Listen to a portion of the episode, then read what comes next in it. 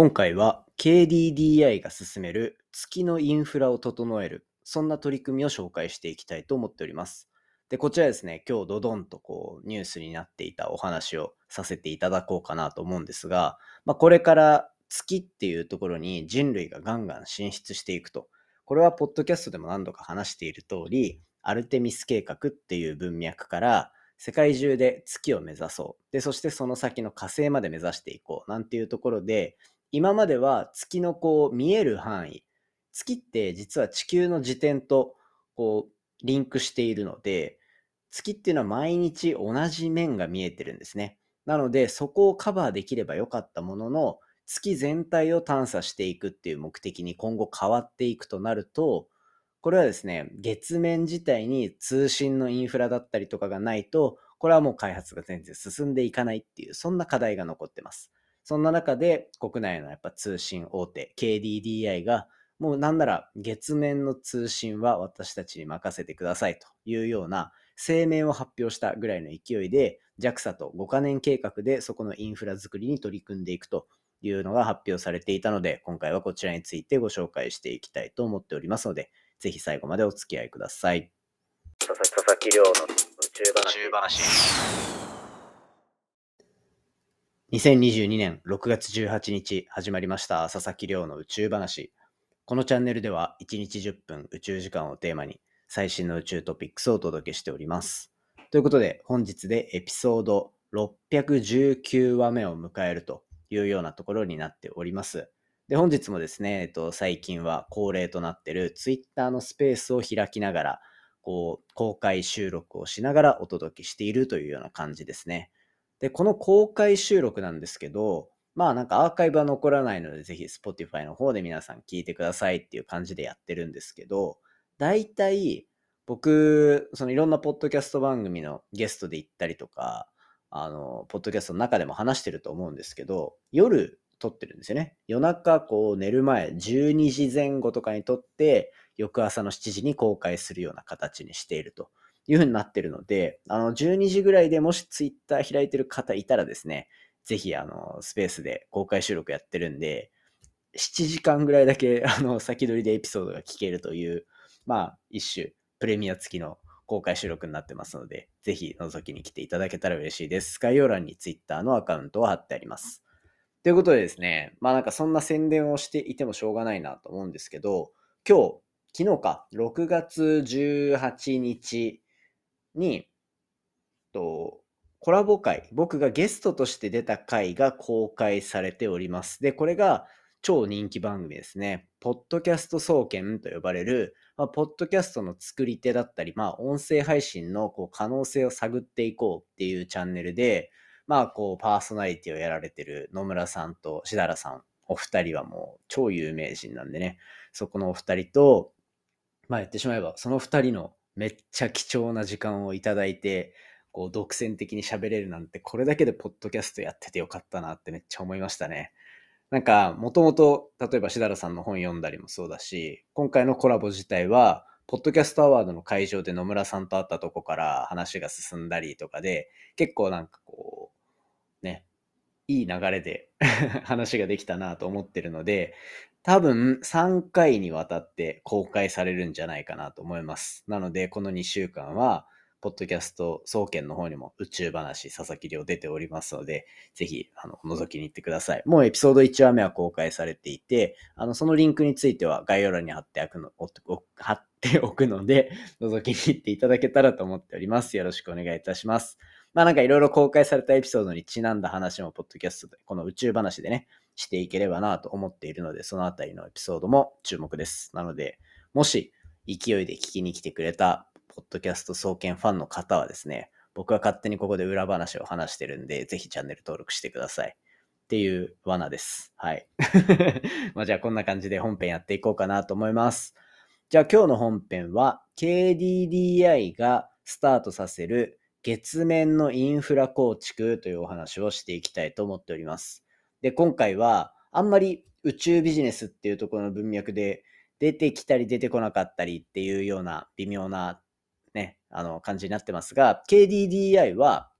結構宇宙事業ガンガン進めているんですよ。どういうことかっていうと、KDDI とスターリンク、スペース X のスターリンクっていう、まあ、有名な1万2000機の衛星を飛ばして地球上全体にインターネットを届けるみたいなサービスを展開しているところが、まあこう、提携しているっていうところで KDDI のこう、宇宙への取り組みっていうのは一気に注目度高まってきたんじゃないかなというところに対して、まあ今回、インパクトの大きさで言ったらもう第2弾ぐらいの感じになるんじゃないかなと思います。KDDI が月のインフラを作っていくっていうその計画を5カ年計画で JAXA とあと関連企業と一緒に進めていくっていうニュースが出ておりましたので、こちらを紹介していこうという状況です。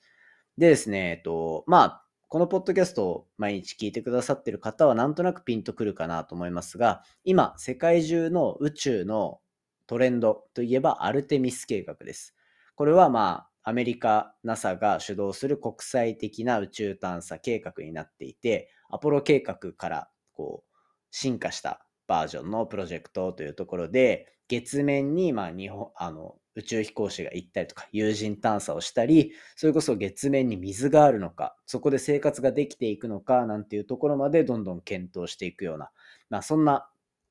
プロジェクトになってるんですね。で、そこに日本も参加していて、これからどんどん、今それこそ宇宙飛行士の選抜試験とかをやっている、選ばれた人は月面に行く宇宙飛行士なんじゃないか、なんていうところも言われていると。いうような状況になってます。そんな中で、じゃあ月面をどんどん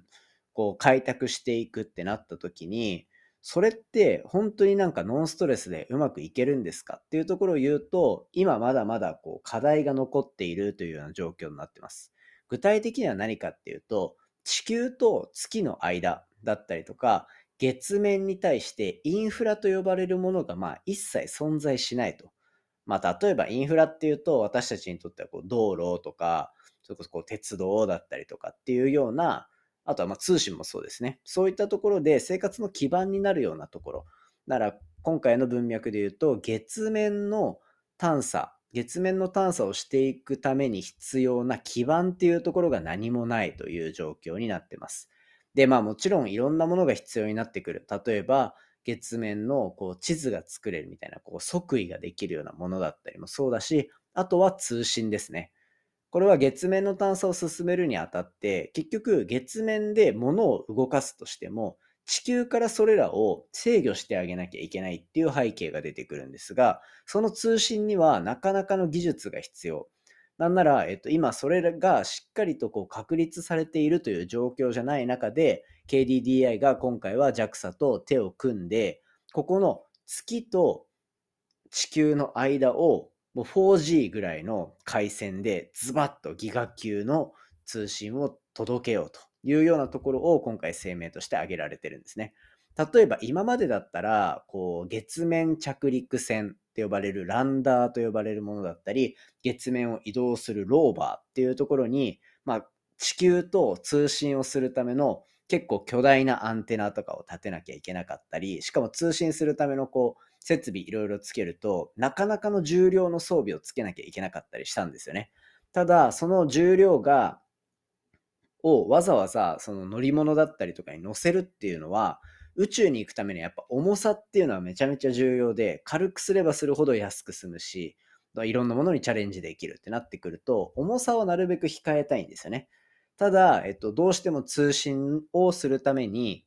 そういった月面ランダーだったり、ローバーっていうのは、巨大な設備をつけなきゃいけなかった。なら、それを手軽にできるような施設みたいなものを、こう月面だったり、月周回っていうところに設置してあげて、で、それと地球の間の通信はもう KDDI が図太く作っておきますと。で、そこから分配されるネットワークを使って、月の探査っていうのを遠隔操作でどんどん進めていけばいいじゃないかっていうような発想ですね。っていうところで、やっぱり地球上での通信を担っていた KDDI、そしてまあスペース X との協業とかでどんどん宇宙に取り組んでいくっていうところの姿勢が前のめりに現れてる、すごい面白いプロジェクトなんじゃないかなというふうに個人的には思っていたりします。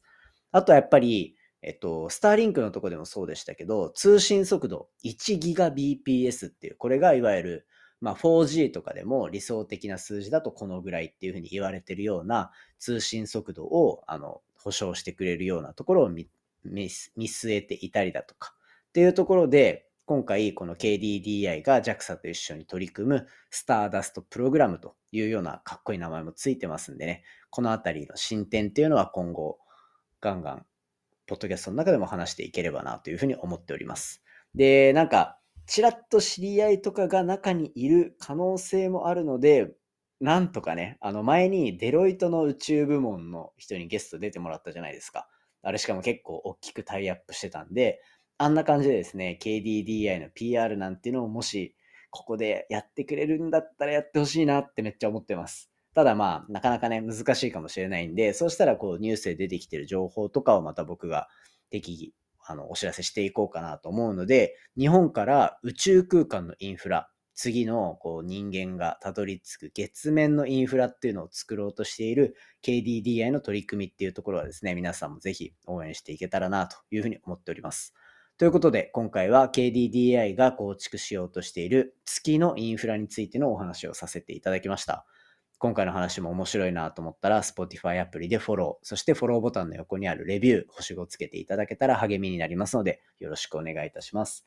番組の感想や宇宙に関する質問については、Twitter のハッシュタグ宇宙話、または Spotify アプリの下の Q&A コーナーから僕に向けてシークレットであのメッセージ飛ばせるので、じゃんじゃんつぶやいていただけたら嬉しいです。それではまた明日お会いしましょう。良い週末をお過ごしください。さようなら。